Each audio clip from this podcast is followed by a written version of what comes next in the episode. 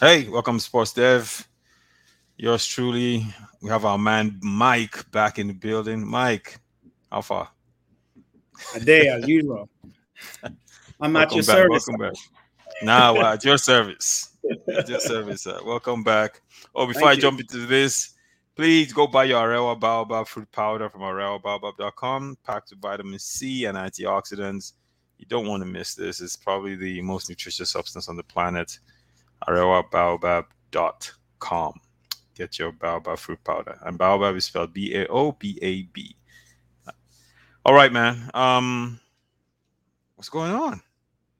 Not much, bro. You know how it is now. Uh maintaining in this this this country, trying to make ends meet as always, and then just paying attention to all the goings ons in the life of uh Gernot Rohr and the Super Eagles. No, we'll get we'll, we'll, we'll get into Gernot Rohr. He's crazy ass man. But but Uh, before before we do, what, dude? What's going on? What, what, what what's going on with Jon Gruden, man? Yes, so um It's crazy, isn't it? since we want to talk about that to start, you know, Yeah. Gruden just here's my here's my take on this. You know, Yeah. it is what it Yeah. is. What they always say is what you do in the dark comes in Comes out the light.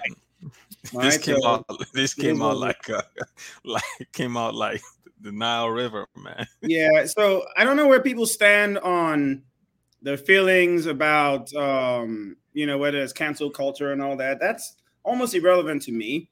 What I Mhm. find interesting is the fact that when this news broke on, I believe it was Friday, Yeah. you know, about the racist email that he has sent. And if people aren't aware, he made a very, very racist uh, reference to the head of the NFLPA, Players Association, Demore Smith. Morris, Morris He made a Smith. Yeah. about his lips, which is in America, talking about a black man's big lips is is really as demeaning as it gets in terms It's, of race. it's playing to racial stereotypes right, racial back in the day. You know the whole black really black face thing.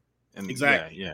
Now, there was there was small some some outcry, but it really was like as if it was okay. Sure, it was, it was a racist email. Okay, he's apologized. Let's sweep this under the rug.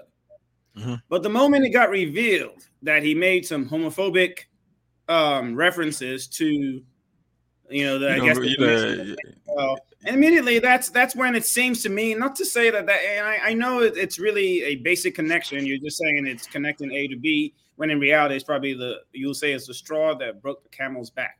But to me, I find it interesting that Gruden was going to keep his job from all indications over the racist email, but it took finding out that he made some homophobic and misogynistic two references. So I guess when you say the holy trinity of uh of uh, of of, um, of who you could possibly offend. right, the holy trinity of views, and so I guess one would say, um, you know, the owner of the Raiders almost had no choice than to fire. him, Although of course they're telling us that it's he quit, but we all know that you know it was a firing. The, the, the whole quit thing, the whole, the whole quit thing was just to try and help him save face.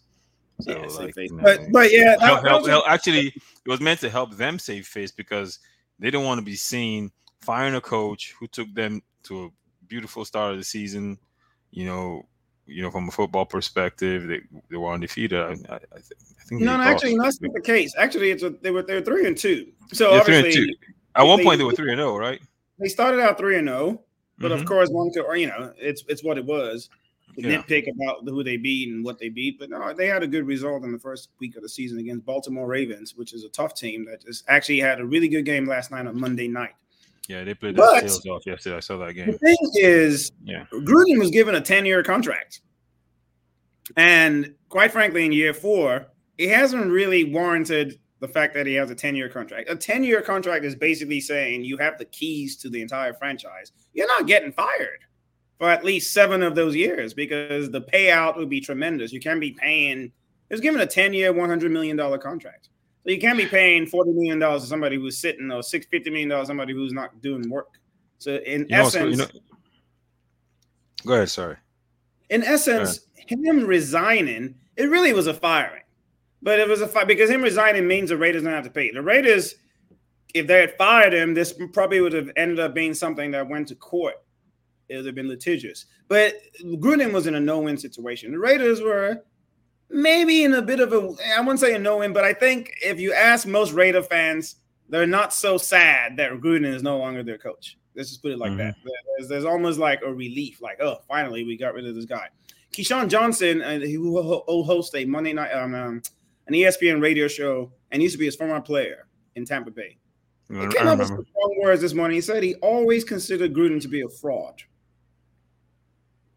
He won a Super Bowl with the guy, so who knows? Yeah, a lot of guys like that know better because they.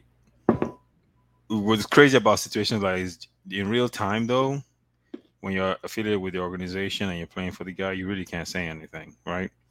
Um, and and because sometimes the criticism people levy against you is when you come out and say these things, they'll say, "Oh, well, how come you didn't say anything then?"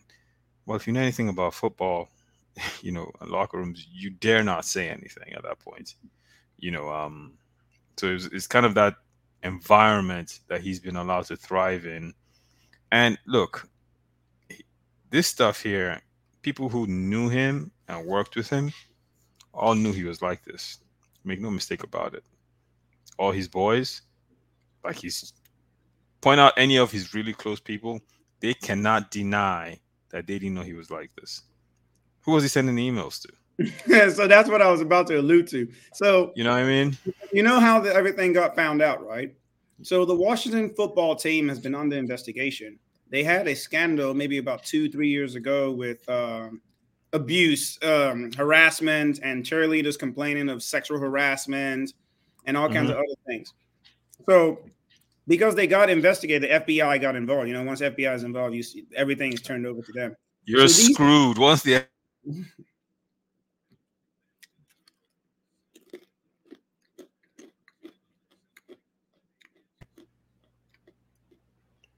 we had a connection issue there. Yeah, no, I was just saying, you know, once once the FBI gets involved, you're totally screwed. Yeah, pretty you know? much. Yeah. But anyways, man, that's that's that. So in a way, it's a good thing, but I don't think we're here, we've heard the end of this because if they leak these emails systematically, so one would even argue somebody was out to get Jon Gruden because they mm-hmm. first leaked the they first leaked the racist emails, and then everybody had the uproar, and it was dying down and then they leaked the other series of emails also. So, you know, Dude, yeah, man, we, we, we'll have to watch this space to see how things go. But before we even get, I know about talked about Rohr, and let's talk about my new favorite super ego, Chidera Ejuke. Ah, Ejuke. Yo, that boy. huh? Ejuke. Hmm. Beast, and see, man. you can't talk about Ejuke without talking about Rohr. In fact, it angers me because for the longest, longest, over a yeah. year since the boy has been dazzling. Even before he transferred to CSKA in Moscow, Moscow where was he playing? Yeah. He was playing in Holland, right? I, uh, look, before before he went to Holland, I did. I, am sitting now thinking, how was this guy playing for Gombe because United? Rohr, this is what I'm today. I'm going to talk about this. This guy Gernot Rohr is too rigid for the Super Eagles style of play for us. For what we are as Nigerian football, like yeah.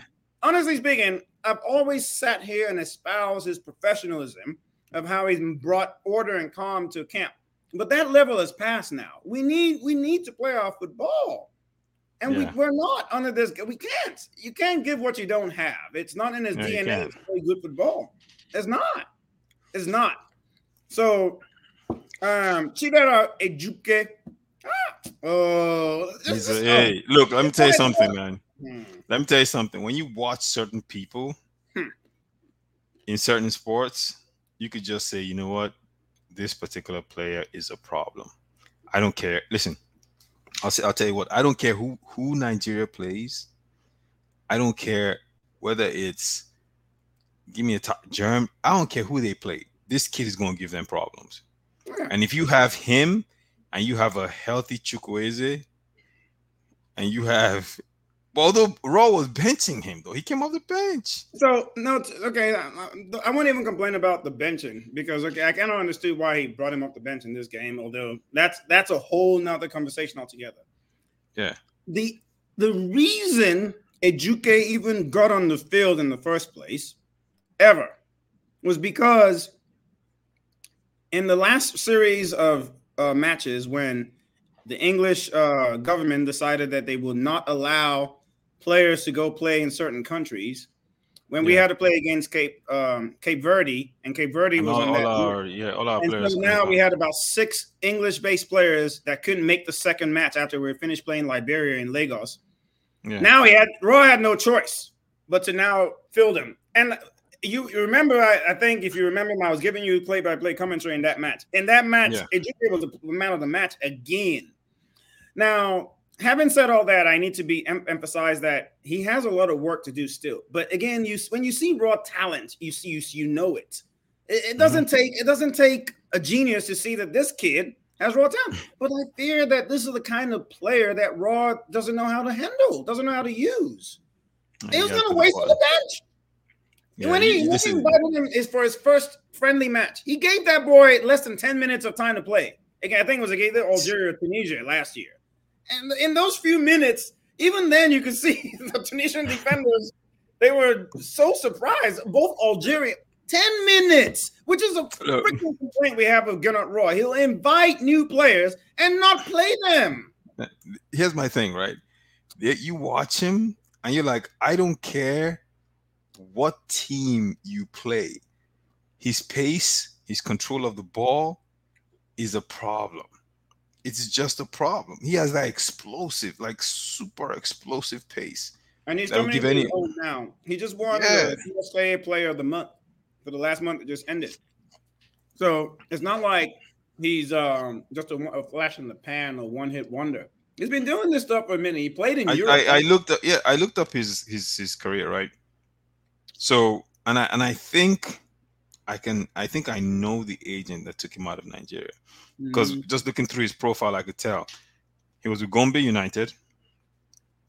Then he goes to Valerenga in Norway. There's one major guy that takes players out of Nigeria to Valerenga, right? He's a, he's he's a he's like a mixed Nigerian Asian based in Norway. Then he leaves Valerenga, and he goes to Heerenveen in Holland. And all through all these places, he has crazy amount of appearances, double digit goals. Or if he doesn't score up, he has nine goals. I think he had nine with Valerenga. And now he's with CSK Moscow and he's killing it. So he's been consistent in three different countries, right? Top Premiership League in three different countries in Holland. And now he's in Russia. So you have to understand that we qualify for the World Cup. This guy's going to England.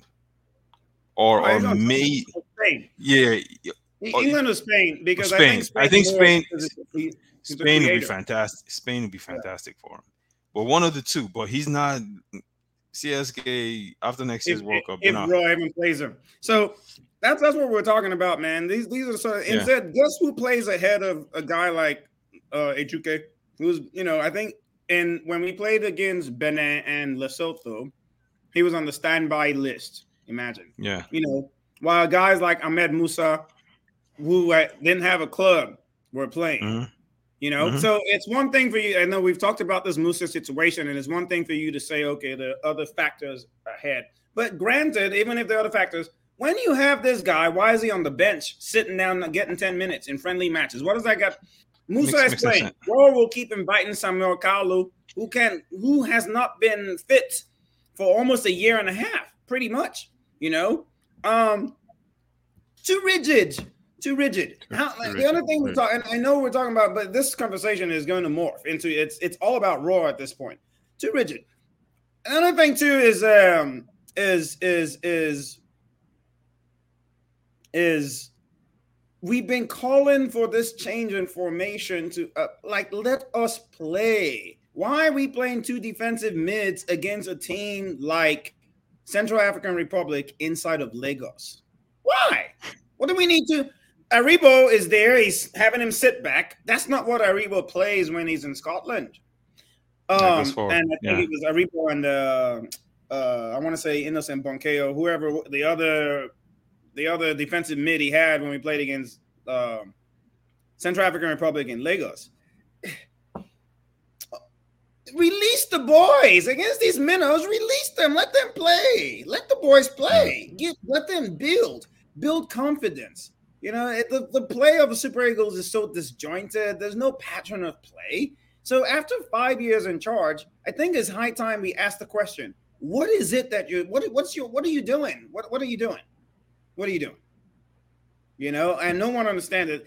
Of course, this particular um, series of matches, one can always say, okay, we weren't we were without Wilfred Ndidi, who if if Wilfred doesn't play for his, his Premier League side in Leicester, you see how they you see this, you see the difference. Yeah, yeah. Yeah, so yeah. You, you can't you can't deny his prowess.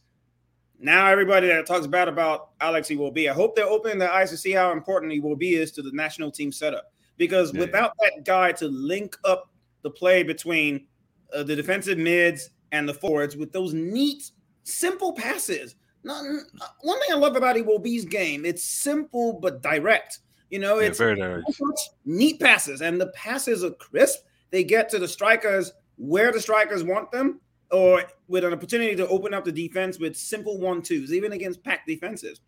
You know, I, wouldn't I wouldn't say is a world beater by any stretch of the imagination, but in the colors of Super Eagles, quite frankly, he's produced. When you look at the Super Eagles goals, Iwobi is always in the middle of it, either the initiator or the one that gives the assist. And quite frankly, even scores for Nigeria, which is kind of amazing.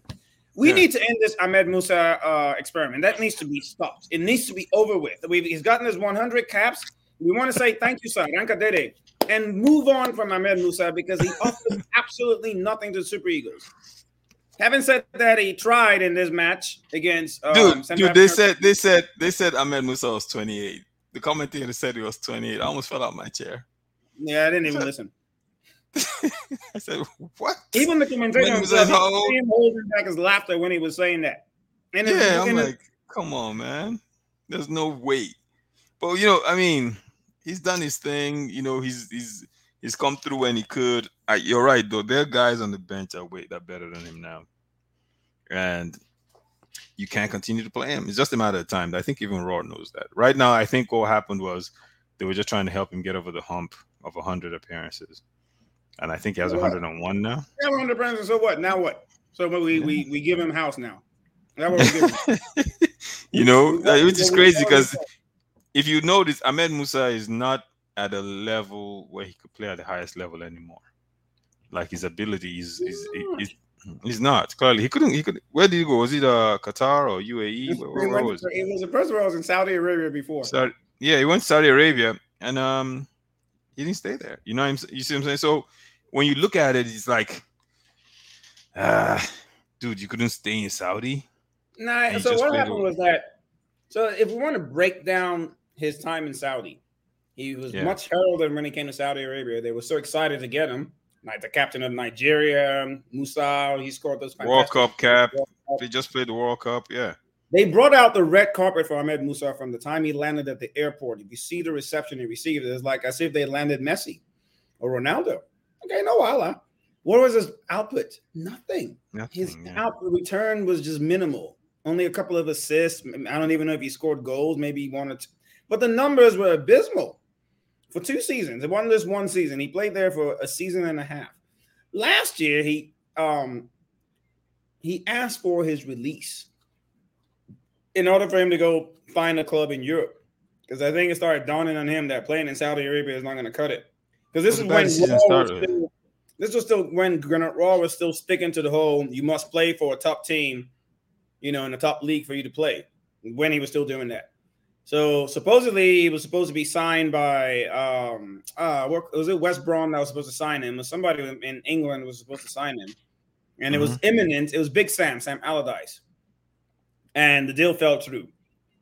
So uh, no one really knows what happened. Looks like Sam Allardyce tried to make it seem like, oh, honestly, I don't know. I think everybody. Wait, did, did, there was a time. There was a time Ahmed Musa went to England. He was, he was in Leicester now. He Leicester, it, but it didn't work out. I think he scored like maybe a handful. They didn't. They didn't like him too much. Maybe one goal at the most, too. But he, yeah. after a while, he was never on the Premier League roster, and. Yeah. He was playing in the FA Cups or all the little mini Mickey Mouse. Yeah, they were they weren't too high on him, and I think that might have to do with you know his football brain. Um, clearly, the reason why they signed him was because of his pace. Because in England they like a lot of pace, so they signed him saying, "Okay, this guy could create damage on the wings." But Ahmed is a poor crosser, man. He doesn't. He's not a winger. So Ahmed Musa is a is a victim. He's a forward. He, yeah, he's really a center forward. That's what. Mm-hmm. If you look at when he's played, ha, had the best returns when he played in Russia, right? And when he played for yeah, CSK, CSK, or when he played for VVV Venlo. Mm-hmm. Okay? Ven, if you want to go back and watch those highlights with Venlo, granted it was a Dutch league and he was much younger then. But my brother, but that boy up the middle was a menace. And his finishing, Pace, um, Ahmed Musa has very good finishing in front of goal. If he doesn't have to think. You know, if Ahmed doesn't have to think, he just has to play. Deadly finisher. And I mean, that goes without saying. You see his four World Cup goals, they're all yeah. world class yeah. goals. You know, the none of them goals are like tap ins or okay. They're all goals that ah, when you look at that guy, you say, This guy's a world class player.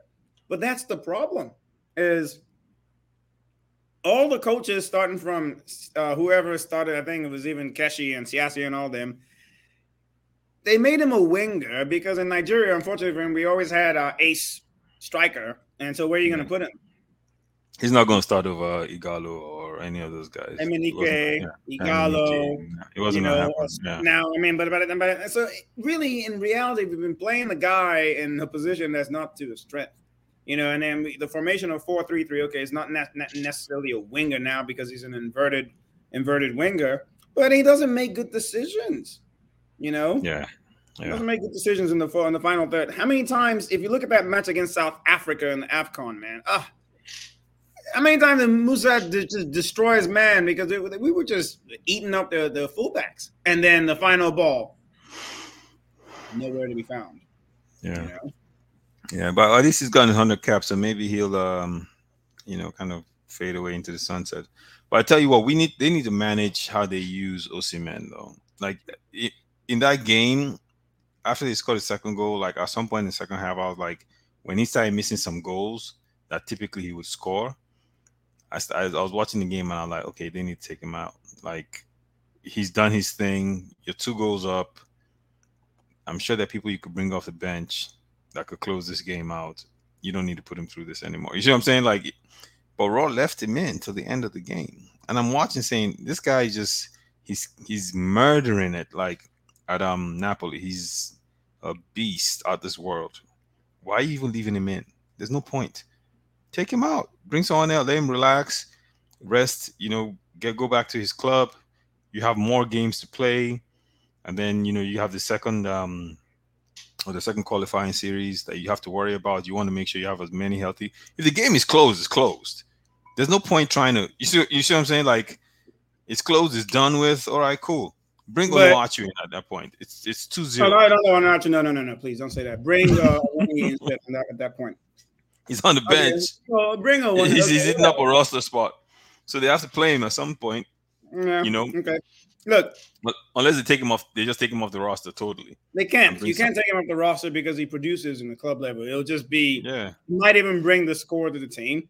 So I can understand why, but really, at the end of the day, when you look at the playing style of uh, Mr. Paul Onuachu, it doesn't fit the style of the Super Eagles. Super Eagles, yeah. That, at least the one, the style that we know. And but if you let's let's be analytic here, right? If you watch him, him in his club in Belgium, there's a I don't remember the names of the guys, but one of them is a Japanese guy. That guy's so good on the wings. He he he plays for Paul. He lives to serve Paul. He will dribble down the wing, eh? and deliver sumptuous crosses. Then they have another wing, another winger on the left side. I think the guy is like either one of those Congolese Belgians, you know. Uh, I, I, the names are just escaping. The, I want to say Bongan, but I don't know. I don't think it's Bongonda. But that guy is uh, a little more selfish, but still, at the end of the day, has a very nice connection with on it all. But from the right side in particular, man, that's exactly where the love comes to Paul. They play for him. They send him crosses he's deadly in front of the net, but most of his goals, if you see them, I mean, it's not it's not unheard of for a striker to be scoring. Most most of his goals are inside the six yard box or from crosses and deadly finishes. He doesn't, he doesn't score a lot of aerial goals, does he? Doesn't score with his head. He's, he's, started, he's been scoring some this year. So I didn't. I watched him some last year, not as much, but I really, really watched him a lot, like a lot more this year. Paul Onuachu, one of his strengths is is in close quarter inside the box. He has nimble feet Right? He has nimble feet inside the box. When the ball's on his on his feet, he can create a lit. He can create his own shot. That's that's actually pretty good inside the box. But in Super Eagles, our forward needs to be involved in the play. One thing you see about Osimhen, you see him come back when it, when the a lot of a lot of a lot of energy and he pace. comes back. He comes back back, gets involved in the play, drags defenders out. He can also come on the wing and deliver crosses to Yeah. whoever's inside the box. That tells you immediately Osimhen needs to be playing with a second striker. Didn't they play him in this game at one point with uh Iheanacho? Well, Yeah, they eventually played the 3 2, yeah. So that because Yeah. the Rohr finally listened to the three five two formation and he played that formation. So great, good for him. Good clap for Rohr. He finally listened to us. Maybe it was out of necessity. A lot of the things that he does is out of necessity. I don't think he's so stubborn and rigid, man. He's stubborn and rigid, and his style doesn't. It's not a style of football that we as Nigerian football play. How I old is Rohr now? I Rohr got to be close to like He's at least 68 or something like that. I Yeah, don't know. he's close to 70. I know that. he's he's he's an older guy, and you know, it is Stuck what it in- I'm not gonna I'm not gonna in be his an ways, ageist. Yeah, but definitely he's stuck in his ways. But some people have argued that you know this guy came from Niger Republic, Burkina Faso, Gabon. Those are the level of coaches coaching jobs he had before, and then Nigeria may just be a much higher profile job for him than. He. But he like, understands. He, he understands with the talent level he's working with. This may be his best opportunity to go the farthest. Right? He he gets it. I mean, Rohr hasn't hadn't coached in the World Cup until he got this team. Right? Yeah, you know what I'm saying. Coach ended up going to the World Cup. You know, um, and almost made it to the second round. Um, And I think it's because of the deficiency that we didn't make it to the second round. If, if not for him being tactically deficient, the Super Eagles should have been in the second round. yeah, you they just had to close. They just had to close out that game against Argentina. That's all. And we didn't close close it it out because of a lack of input from the bench, quite frankly. And that, and honestly, I said this on the day that that match against Argentina was a fireable offense.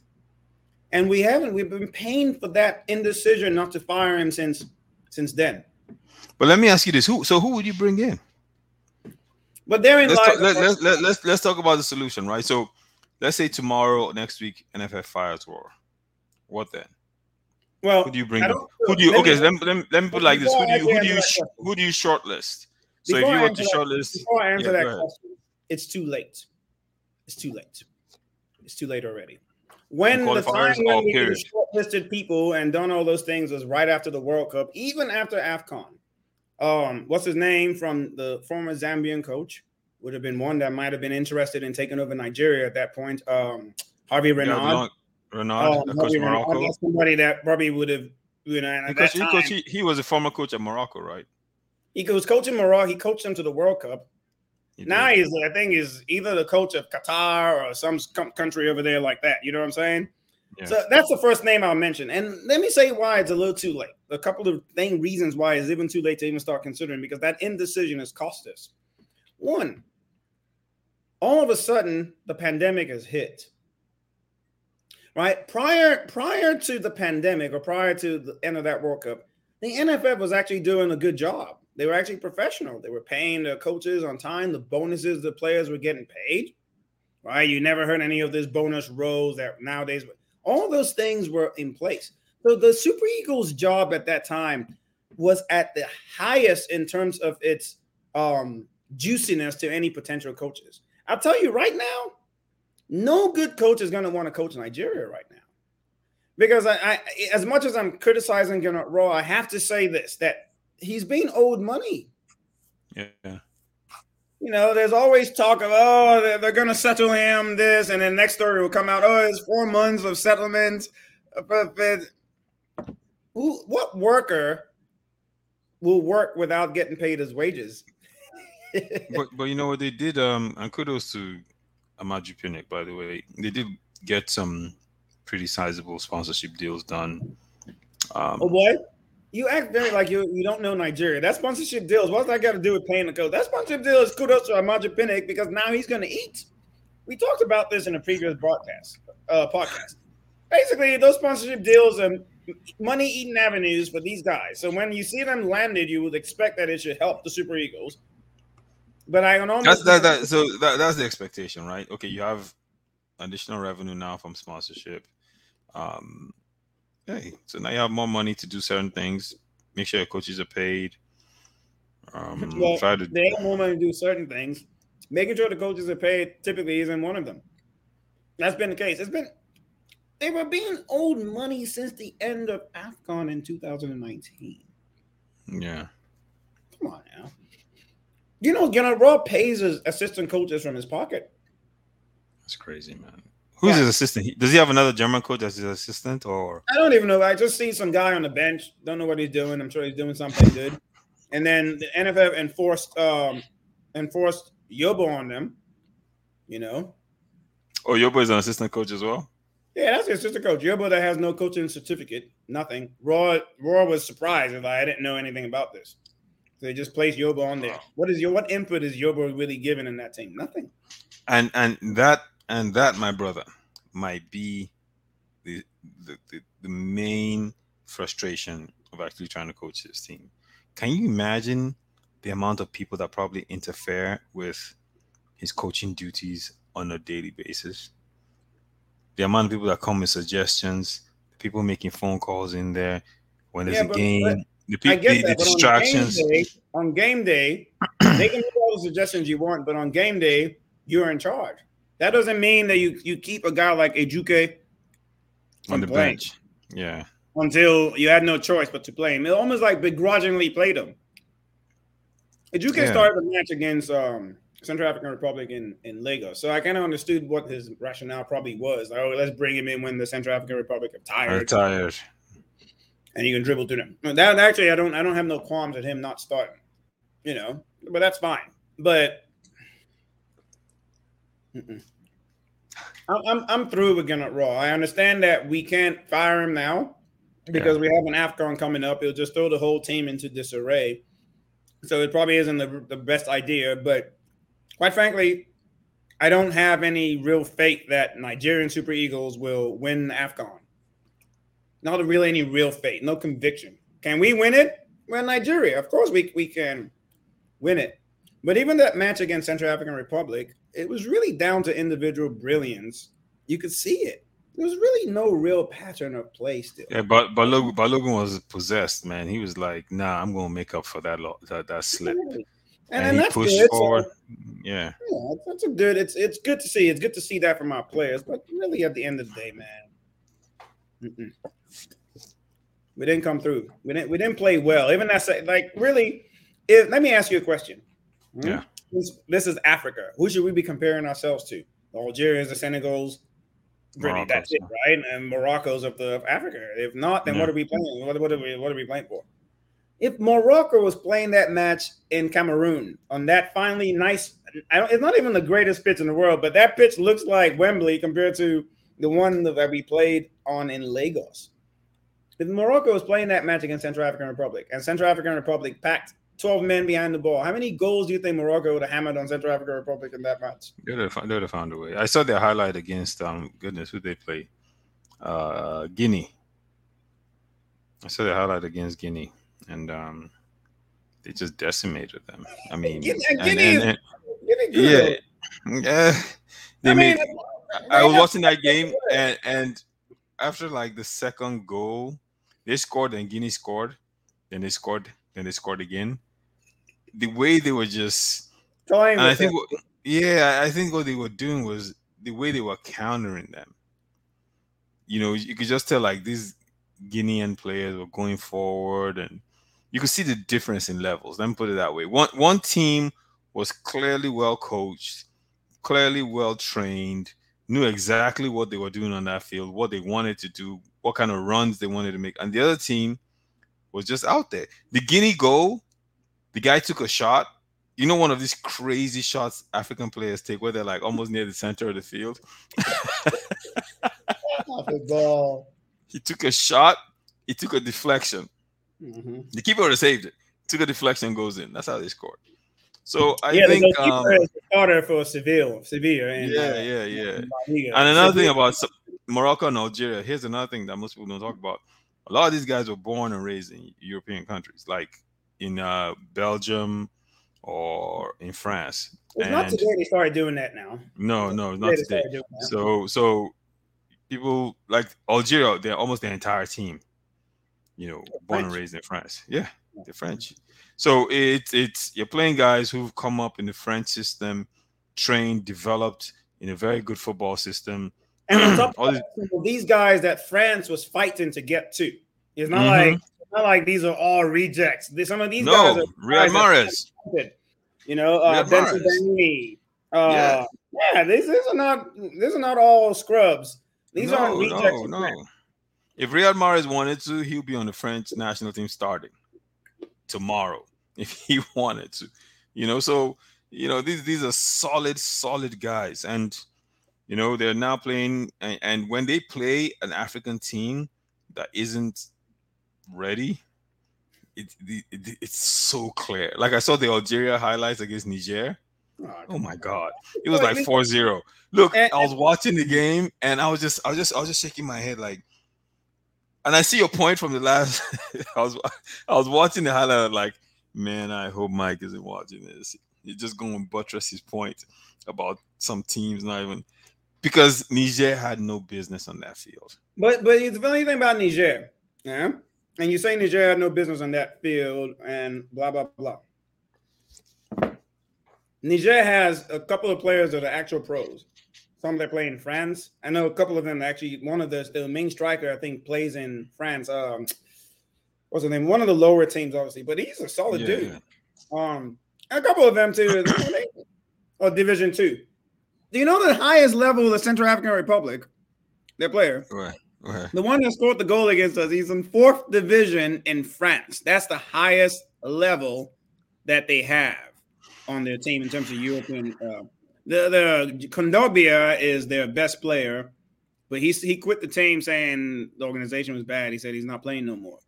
So Jeffrey Kondogbia, uh, in France, but in uh, Spain. But other than that, Central African Republic, their best player is. So honestly, there's no excuse, my brother. There's no excuse. No, there isn't. There isn't. We, we should have. I'll tell you what I thought was the difference when I saw Morocco, and I was thinking about us. I was like, these guys are a team. Like they, there's a purpose behind how they play. You see what I'm saying? Like you could see it. But here's the weird thing. Here's what I'll tell you that I think is strange. They look like superstars against Guinea. We play Central African Republic, and we actually lose one of the games. Right? But to, I guarantee you this: if Morocco plays us, you're going to see a totally different Super Eagles team. I do that's agree. The, that's the thing but about Nigerian teams. We can only we say play... that so much. we can only say that so much because based on what we're seeing right now, mm-hmm. um, if it came down to say we have to, so the other, the other, I think I, I said this to you on the message. The the part of that loss to Central African Republic is more than just denting our pride. It yeah. lowers our. Right now, we're fifth in Africa. I hope you know that. Yeah, That's our ranking in Africa. We're number five. So yeah. we are we're teetering. We are on the brink of dropping below fifth. Once we drop below fifth, guess who we'll be playing? Algeria, Morocco. Tunisia, Senegal. Okay, can we beat those teams? Of course we can beat those. Yeah. Teams. Do we want to play those teams? No, you don't want to do that to yourself before disqualify before a World Cup. You don't want to do that. The, the, no, the rigors of it alone, yeah, you don't want to do that. Not, not again. I keep saying not that we can't win, and I agree with you. When we play those teams, we tend to, but really, we, we say that. But let's be honest with ourselves. We played those teams most recently, and we haven't come up victorious. Any of those teams? Just let's go back to it. In AFCON, who did we play for third? Uh, third place match, you might say it doesn't mean anything. Didn't we play Morocco? we played, okay, we played Tunisia in the third place. Tunisia, match. and we beat them. Yeah, we never. I mean, um, but we lost the match that mattered against Algeria. Algeria. When we, when we came up against the top teams, our first opportunity. But, but, but here's here's the thing: that match was close. Was a close game, closely fought. I wasn't even too mad at Super Eagles at the end of that game because that was just an amazing free kick by a world class player. You know, uh, you could uh, you, put Riyad yes. Mahrez. So if you want to be honest with yourself, when you watch that match, we were never in the ascendancy we're never on the ascendancy. Yeah, we could have done more. No question about it. I, I thought Our goal thought, was almost lucky. We took a shot, one of those crazy African shots, and it deflected. It hit somebody's hand, and we got a we got a penalty. And we penalty, and then he got. So wasn't he, got he got buried it right? Yeah, you create your own luck. But huh. But no, I mean, I thought I thought, given the game was close, it was close. I thought um. Let's look at I that mean, match. Man. It was a fantastic free kick. So so they, no, they went ahead I'm and got. argue with the free kick, but at the end yeah. of the day, we lost. We lost. Whether we, we, lost, we can yeah, say yeah, this, that, or if, ands, or buts, we lost. Yeah, we lost the game. We lost the game. Now, so what what was our best weapon going into that match? If you look analyze the previous match, it was um Chuk Samuel Chukwueze. Chukwueze. And Ighalo, Ighalo had the highest, I think I got the golden boot for okay, that tournament. So right? both those guys, yeah. it was shut down completely. Chukwueze was just rendered irrelevant by their left back. He had him in his back pocket. Ighalo was doing absolutely nothing. He scored from a penalty. Do you remember any yeah. other thing he did in that match? Absolutely nothing. Musa started, of course. One wouldn't even argue. Musa was just minus one again in that match. But guess what? On the on the right side of uh, on the left side of our defense, we were getting terrorized. Mahrez, the uh the Ounas came in later. Those guys were terrorizing us. Yeah, I'll, I'll, I'll, say to you, they did. They created more chances in the game. They deserve to win that match. Chances. If we had won that match, it would have been grit and Nigerian know-how. Uh, we don't even have that. So we lost that match 2-1. I'll give credit that we won that match again. But see, a lot of people then were even calling, and I was one of them. Put Osimhen in the game. You see, the same thing. We've been calling for Victor Osimhen. You know they've been calling for Victor Osimhen for the longest. Rohr wouldn't play him. It's the same thing we talking about, man. Guys that we know can make a difference. The coach refuses to play them and sticks with Ighalo, who's slow and ponderous. He scored five goals, or is it four or five? I give him a ton of credit. I'm not going to poo poo any of his five goals he scored in AFCON. But in that match against Algeria, we needed a different alternative, someone that was going to terrorize and threaten that mm-hmm. Algerian backline. They were comfortable the whole match.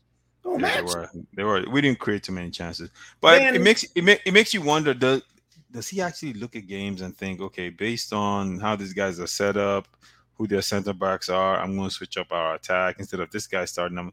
You just see the same. He just rolls out the same. You know and what I mean? Scared. He coaches scared. He coaches scared. That's not the Nigerian way. We we we attack. We'll give up a goal or two, but we know we're going to score three in Africa. Yeah. And we have guys like, and that time in uh, that was, that was one of the things I still complain about Ndidi at that point. He fouled around the box unnecessarily too much. And his, his foul that led to that free kick, he did not have to foul either. If you look at that match, you know, the, the guy that, that, um, if you look at our best performers were our defenders on the right side. Um, Awaziem, no, held, you know, held his own. Omeruo tried, you know, he tried that match. But indeed, he was a, a, a basically. I, I, have nothing against Omeruo. I have nothing against Omeruo, but dude, he's done. We got, yeah, we got to find some other center backs, man. Some, some, some, some guys that could come in and give real depth. We like, have them. We have Akpoguma. Yeah. Besides playing, we, have, we have bringing guys that have you know more pace. You know, but with center back sometimes it's tough because you need to get someone that knows what he's doing. You know, like you have to be able to know the defense, know how to set up, know how to play, have experience being coached well. Like center back, you have to be coached well. You know, um, you just can't go out there and, and wing it. You know, and that's what Romero is doing, isn't it? He's just going out there yeah. and just winging it. In that remember the, African Republic, I don't know if you noticed, he gave away a ball that almost led to a breakaway for them. that guy's just clumsy, man. Yeah. What, what is he? Where Where does he play now? Plays still plays with Leganes in Division Two in Spain. So he's just not good. I mean, that's the level. But see, that's the problem. That's the other thing too, uh, my brother. Our players are average or below average. You know, that's just the thing. We have maybe one or two up and coming guys, right? But they're not there yet. Victor Osimhen, mm. he's not there yet. He's up and coming. Um, now we discovered one in the UK. So hopefully Rohr plays him. You know, the other guys that we expected to take that next step, Alex Iwobi not really taking that next step. Um, Samuel Kalu, that guy's not it. He's just not. He's not. The Ndidi, he might be the Ndidi he might be the most consistent guy in terms well, of um, Ndidi, yes, yeah. Ndidi. But the Nigeria, it's not an Ndidi that we should be putting out there as the guy as our best player.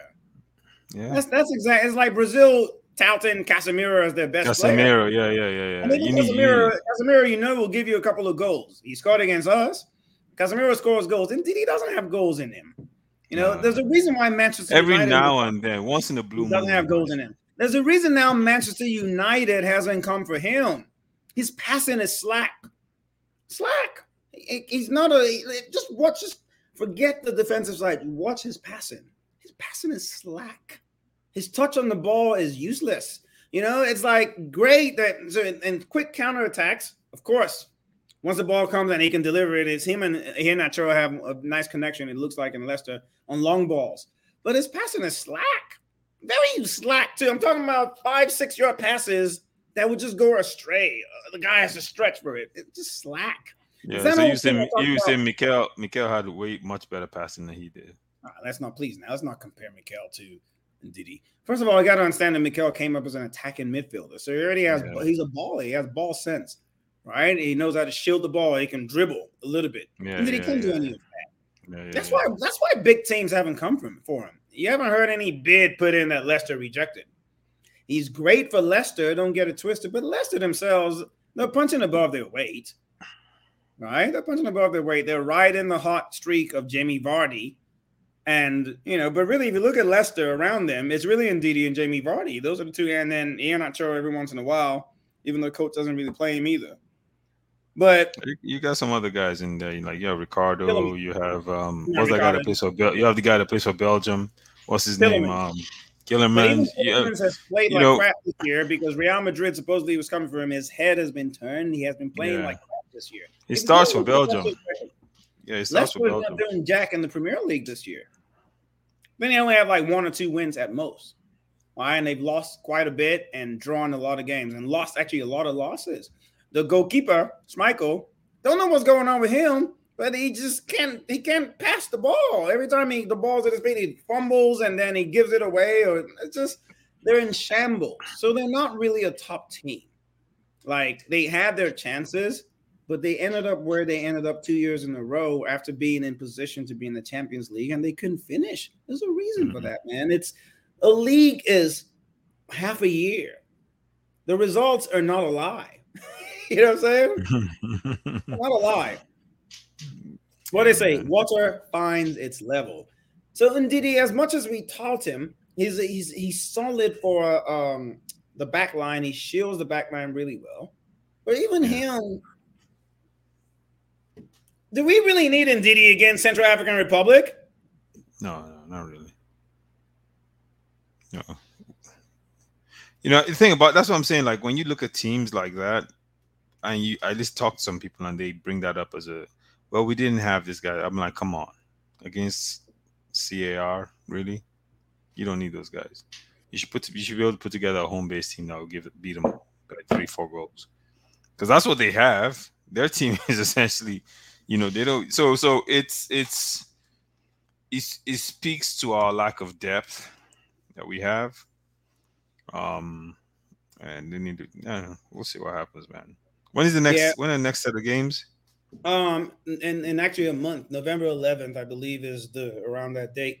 So it's not the lack of depth. Yes, you're right about that, and and quality. but really, the one position we're missing supremely is we don't have a creative midfielder. You know, and when people think creative midfielder, they always think, oh, somebody who's going to dribble to the guy like uh, JJ or Okocha. No, just something like he will be somebody that can unlock the defense with defense split and passes. In today's football, you don't need someone who's going to just slow down the game and dribble through everybody. That's most teams you in football are not having that too much, you know. But they have somebody who can hold on to the ball in times of pressure.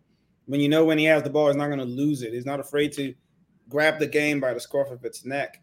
You know, we don't have that kind of player, man. And yeah, yeah.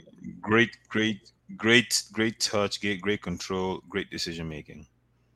You know what I mean? Like he'll get the ball in the middle of field, and it could be two touches, and he's released an amazing pass because someone is making a beautiful run, right? That kind of guy, yeah. And it, Iwobi is the best person we have to f- play that role because because you have to be cerebral as well. When, if you look at the guys who excel at that position, you know, and, and I'll use one of my favorite guys ever, Juan Ramon Riquelme. No, I got you know, It's a bad boy, man. A bad boy. It wasn't fast, wasn't big or strong, but once he gets that ball, yo, he was a problem. For Just me, the best that ever played that position is uh, the, the, actually two of them. Iniesta. Yeah, Iniesta, Iniesta. was a problem too. Yeah. Oh man, Iniesta. and then and then Xavi next to him. Ugh. Yeah, those yeah, were nice. Honestly yeah, speaking, Messi was messy, but when those guys were there was when Messi could be messy. Blossomed. Yeah, it, it, football is a team sport. It's a team sport. People forget. I mean, he's doing what he does at PSG, but it's not the same. That that right now. That, yeah, that window he had with those guys, you know, it's a good thing he he ran with it because he's never going to get that again. That's no, not. And he's, he's 34 anyway, so yeah, he, that's not happening again. That was it for him. And and let's be honest, any other players you put around him in that situation, he would not have been messy. I can swear. Not like not at that level. He's still not, I mean, not at that level. Not, but that when he, the yeah. year he scored like 70 goals, Jesus, that was yeah. ridiculous. But Iniesta and Iniesta and Xavi were just running things. Those yeah. guys were they were pure art form to watch. You know, just pure. They, they were they they were good, man. Pure I mean, just and, and, that, that, that's what I'm saying. It's just touch control. They release passes. You couldn't do anything with them. Nothing. But part of the issue we have too, my brother, is that it doesn't help. So here's another one, and so we've been talking about Rohr. That's one of the equations, and that was my rant for the day for Gernot Rohr. My whole thing, if I were to conclude about Gernot Rohr, is I've lost total confidence in him. I think he should have been fired a long time ago but mm-hmm. he is what we have because NFF has managed to be so uh, incompetent that now any good coach would not even want to come here. So even if you fire him, it'll be like going back to square one, and we just can't afford that. We're not going to win AFCON with this level of play. Let's just, just be honest with ourselves. But what's probably going to happen is we're not going to win AFCON. We're going to fire Gernot Rohr because we didn't win AFCON. Maybe we get crashed out in the quarterfinals. We'll fire him, and then we, we're really just hurting ourselves some more. Having said that, we need to address the NFF and their complete stupidity and incompetence and corruption. And why are we playing matches at Teslim Balogun Stadium? Forget about the state of the pitch. The pitch is horrible. I think at this point, I don't even know there's any pitch in Nigeria that is not horrible. The stadium is so small. The pitch is so small. Teams. Yeah, a question. Yeah, yeah, yeah. a question. Why? Because because because I know why, but I mean, let's let's. I'm talking about. I mean, come on, now, this is my job. We already know the reason why, but now Teslim Balogun Stadium does not help our style of play. It when teams want to come park the bus, we just help them. We gave them a smaller pitch to park the bus on. Look, the moment I saw that pitch in um in Douala, I knew we were going to beat them because they can park the bus all the want they want, but there'll still be spaces on the field because it's a much wider yeah. pitch. Yeah. You know, Plus, we can actually pass the ball on the ground and it doesn't bubble up. You know, it doesn't bubble. That's the key part right there. You know, like that's guys aren't wait. And, and, and that's what. And that's what and NFF needs to. Look, anyway, I'm not going to get started them because I'm not going to end. Um, yo, we need to do this again. Two weeks. Um, one last thing I want to add is they're saying yeah. that Abuja Stadium has been um, Re- renovated. Been, renovated. I think even the FIFA president, when he came to Nigeria a couple of years, week months ago, he inspected it and he was he was lauding Buhari for supporting football. And I don't even think Buhari even knows when the match matches are being played, all that kind of stuff. So, but but anyway, yo, all yo, all that is just just, just grandstanding, man. I don't pay attention to any of that stuff. It's um, look, that stadium is under the National Sports Commission. So the Ministry of Sport is responsible for that. That's the official national stadium. That's where they should play their games. It should be in pristine condition, right? But I mm-hmm. want to go into I, it. Took it took for years. They, they were talking about how just the, the field on, dude. the grass wasn't cut, man. Let me just leave it at that. And and so you construct this sports facility so this the floor has drainage, everything is constructed beautifully. But then you just go there and grasses are growing out where they're not supposed to grow. Things, you know, what the hell? Give me a last time you heard about a game being played in National Stadium of Abuja. Probably 2009. Yeah. When they had the under 17. Uh, you said under 17. Yeah, yeah. That we we lost to so. Switzerland in the finals, right? Yeah. I mean, they don't even play a game. They don't use it for anything. So you ask yourself, like, what the hell? You know, at the very least, there's a second tier team in Abuja that plays in the in the in the Nigerian Professional League. You should have them. They should lease the stadium and then let them let, they pay money to lease the stadium and then they can maintain the grass. At least do that. Because or let get Nasarawa United to although they have their own stadium in Nasarawa, which is the point I make to people about when they start bringing up that crap about oh we didn't do well in the Olympics because we don't have facilities. I'm like stop, stop, stop. There are 36 states in this country. Each state has a stadium with a rubber track, beautiful soccer pitches, a weight room, they have facilities.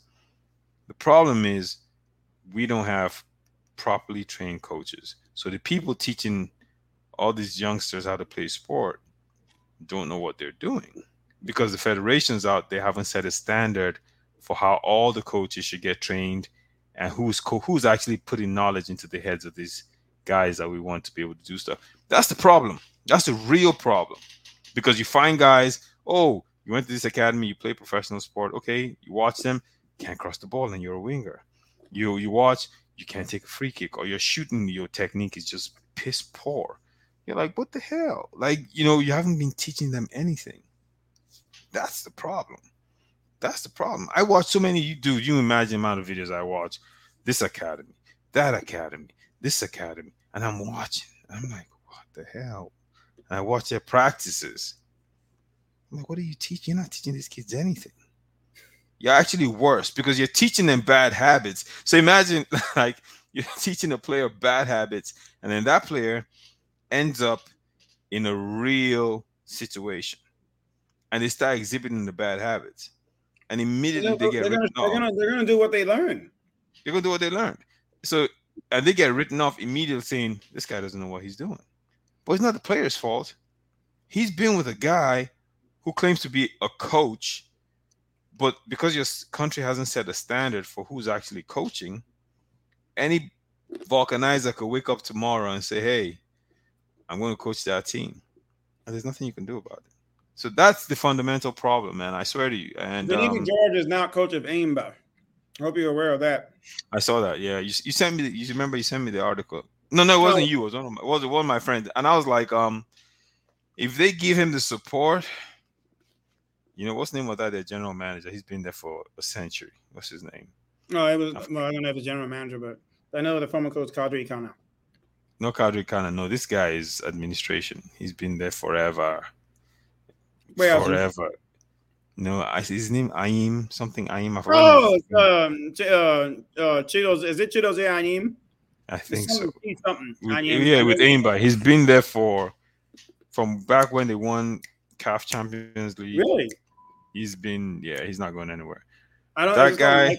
turf pitch, man. I don't know why we play on turf in Nigeria. I know, I know why, but... bro, bro, bro, bro. It's let me put. Let me just put it like this: country near the equator, tropical zone. Everything grows. The number one grass for sports like soccer is called Bermuda grass. It grows if you, you see it in Florida. It's considered a weed because it grows so fast and doesn't require a lot of water. What do you think will happen if you put that grass anywhere in Nigeria? It would grow like oh, crazy. That thing would thrive now. Yeah. So why are you buying turf? And here's the argument. I remember when this thing started. FIFA put FIFA put a, a grade on the turf, FIFA grade two, grade three, all the turf FIFA graded back then. They installed it at so many different facilities, not just in Nigeria, around the world.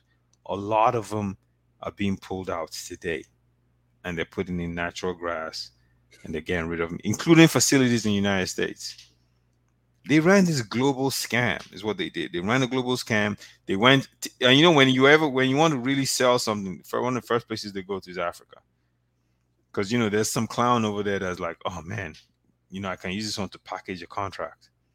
You know, so you go there, you go to this guy, you know, we can install this turf benefits oh you don't have to water it all the time it's durable you can use it 50 times a day nothing will happen but what they don't talk about is, well, yeah, it also messes up the knees of your players. And by the way, after a while, we got to come pull it out because it start wearing out.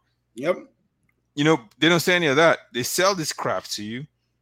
Then you now start playing your players on this stuff, and you start finding out knee, ankle injuries. You know, when you can easily grow grass in a tropical climate that has no winter, zero winter. you know what I mean? It, it, it, it, it's it the common sense that they threw out the window when it got sold that stuff was just beyond the start disturbing. Well, you know what it is now. Oh, we don't have to maintain this. Huh? Okay. Yeah. It'll, it'll be a contract. And so now it's like, okay, we can get this contract, and of course they inflate the contract. That's that's the key part right there, the contract. Mm-hmm. You get the contract, boom.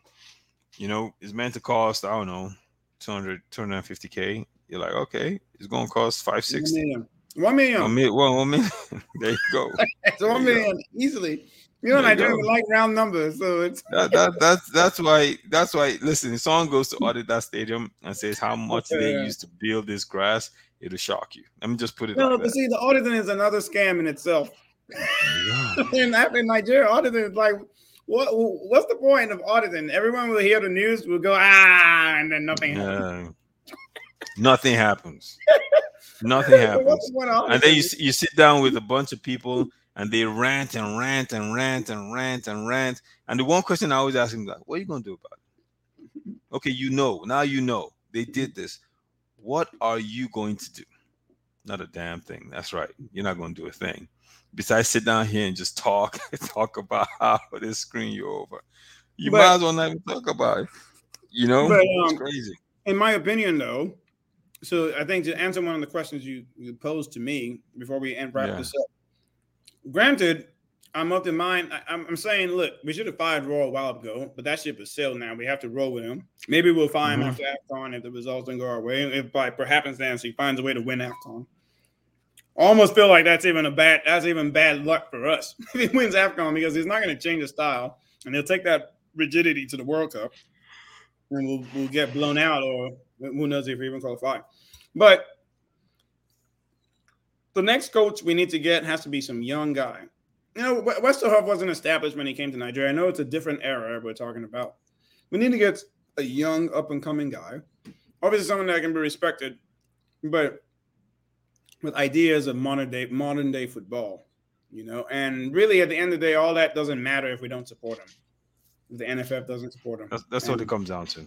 That's what it comes down to. I'm actually worried about bringing in someone who's very enthusiastic, has the credentials, you know, has been under the tutelage of, you know, um, a Pep or one of these guys, uh, you know, has gone through the the training needed, comes to a place like I, I listen, talent you have, I could take this to a whole nother level, and then he starts working there, and then they start with the bullshit, you know, and person gets jaded. You know that that is the worst thing that can happen you know i would even prefer it if that kind of person gets hired by a private organization that's run very well.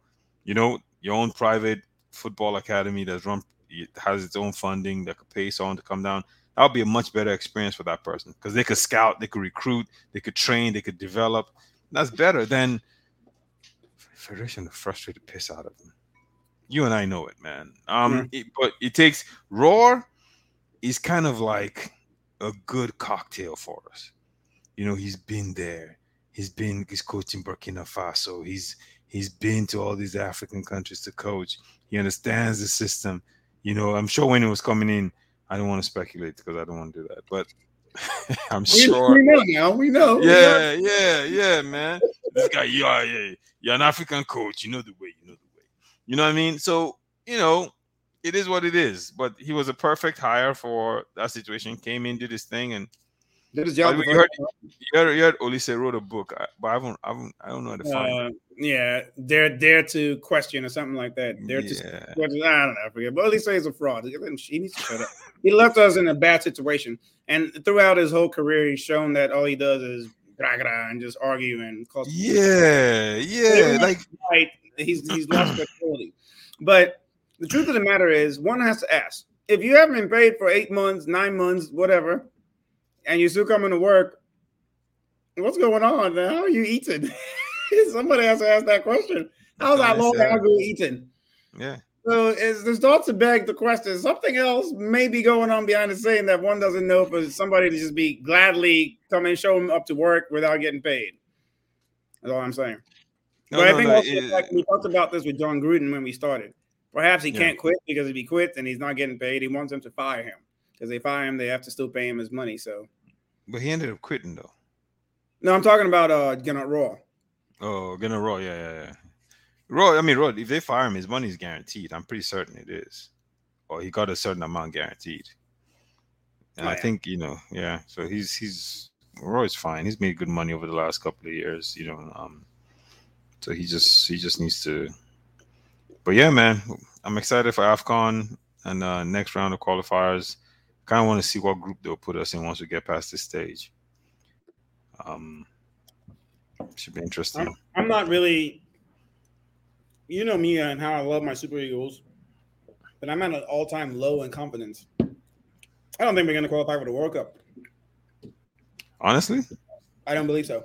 I don't think. I think. Look, one is whatever. Two, it might even be a mistake. Three times is really a trend. And since AFCON, we've shown enough to show that the trend.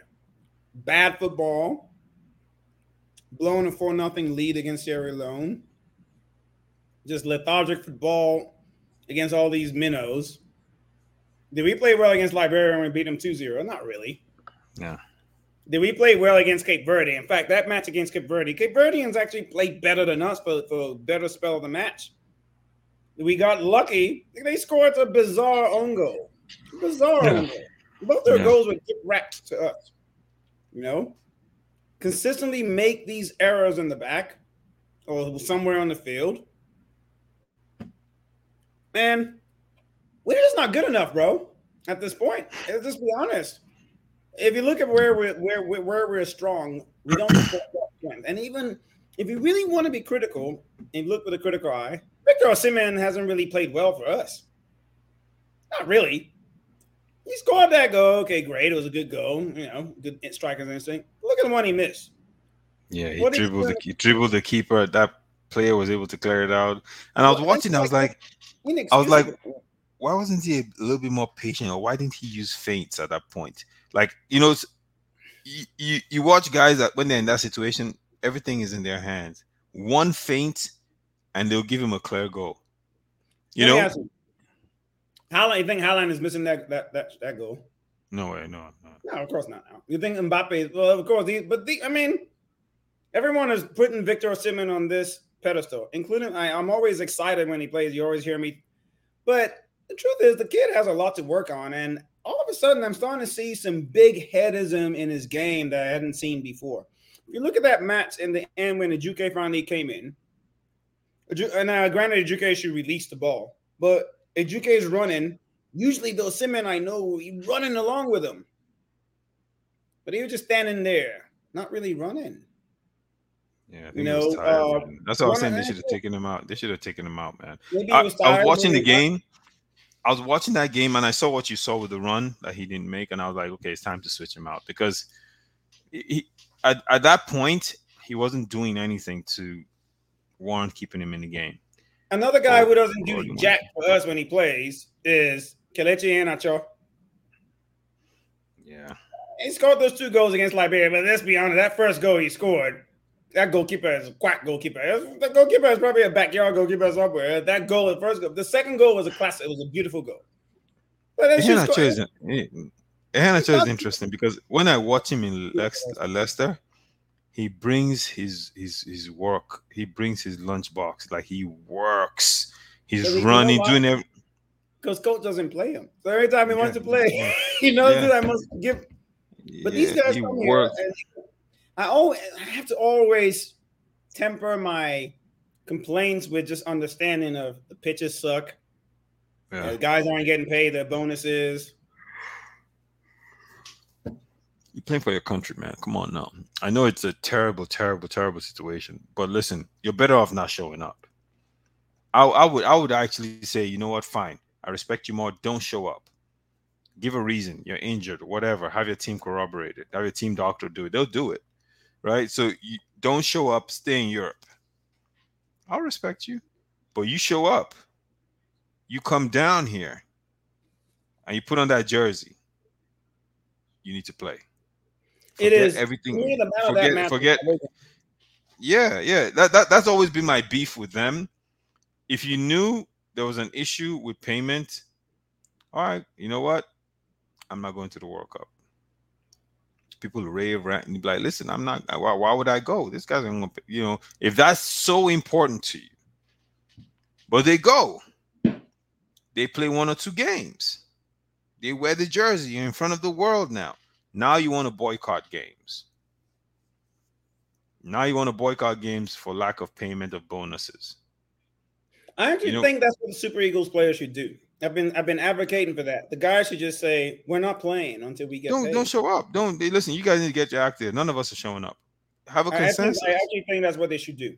I, I, yes. I honestly, but I know I know it's probably not going to happen because not everyone's going to go with it. Those are people are selfish, man. They, they'll, they'll say, "Oh well, you know, if I do this, I could." But no, if you really want to make a stand, not the crap they do at the World Cup. To me, I just see that as listen, you're just embarrassing your nation. I, I get it, and I don't agree with the federation, but at that point, you're just embarrassing your nation. You're distracting your team from what they should be focusing on. You know, um, talking about payment of bonuses. You know, if you really cared, why don't you guys form a consensus, come together, and say, you know what, head of NFF, you want to go play? In, you guys aren't paying us, fine, go play in the World Cup yourself that will create a, a real storm at home. It, the public pressure will now be put on the federation to fix whatever issues there are. The president, president might even step in, and you're you're in a better position at that point. You, you go over, you're not going to have any BS. But this stuff they do, like the stuff with Ghana. Remember that, that whole situation with Ghana? It was in Brazil World Cup, and then this one guy, Draman, they ended up giving him the cash, and he had a wad of cash you saw that picture? He was showing a wad of cash like this. I think he was acting like he was on the phone with it. I'm sitting down and going, oh, man. You know, so it's not so when you see that kind of stuff, it's not just the federation, it's also the mentality of these guys. Some of them, I'm not going to say all, because some of them look at it more like, some of them look at it more like, ah, you know, they're mercenaries and this is a, a come up opportunity. Anyway, I'm gonna stop, man. Um, good seeing you, brother. Thanks for coming out. Indeed, man. It's always a pleasure. So let's let's repeat it. So we have another. Um, yeah. We have another round of qualifiers coming. So probably after that, we should sit sit, sit down again and discuss it. Hopefully, I don't really expect much, but we'll see. My brother. No, hundred percent. Okay, those Thank you, sir. See you later. Adiós. O double.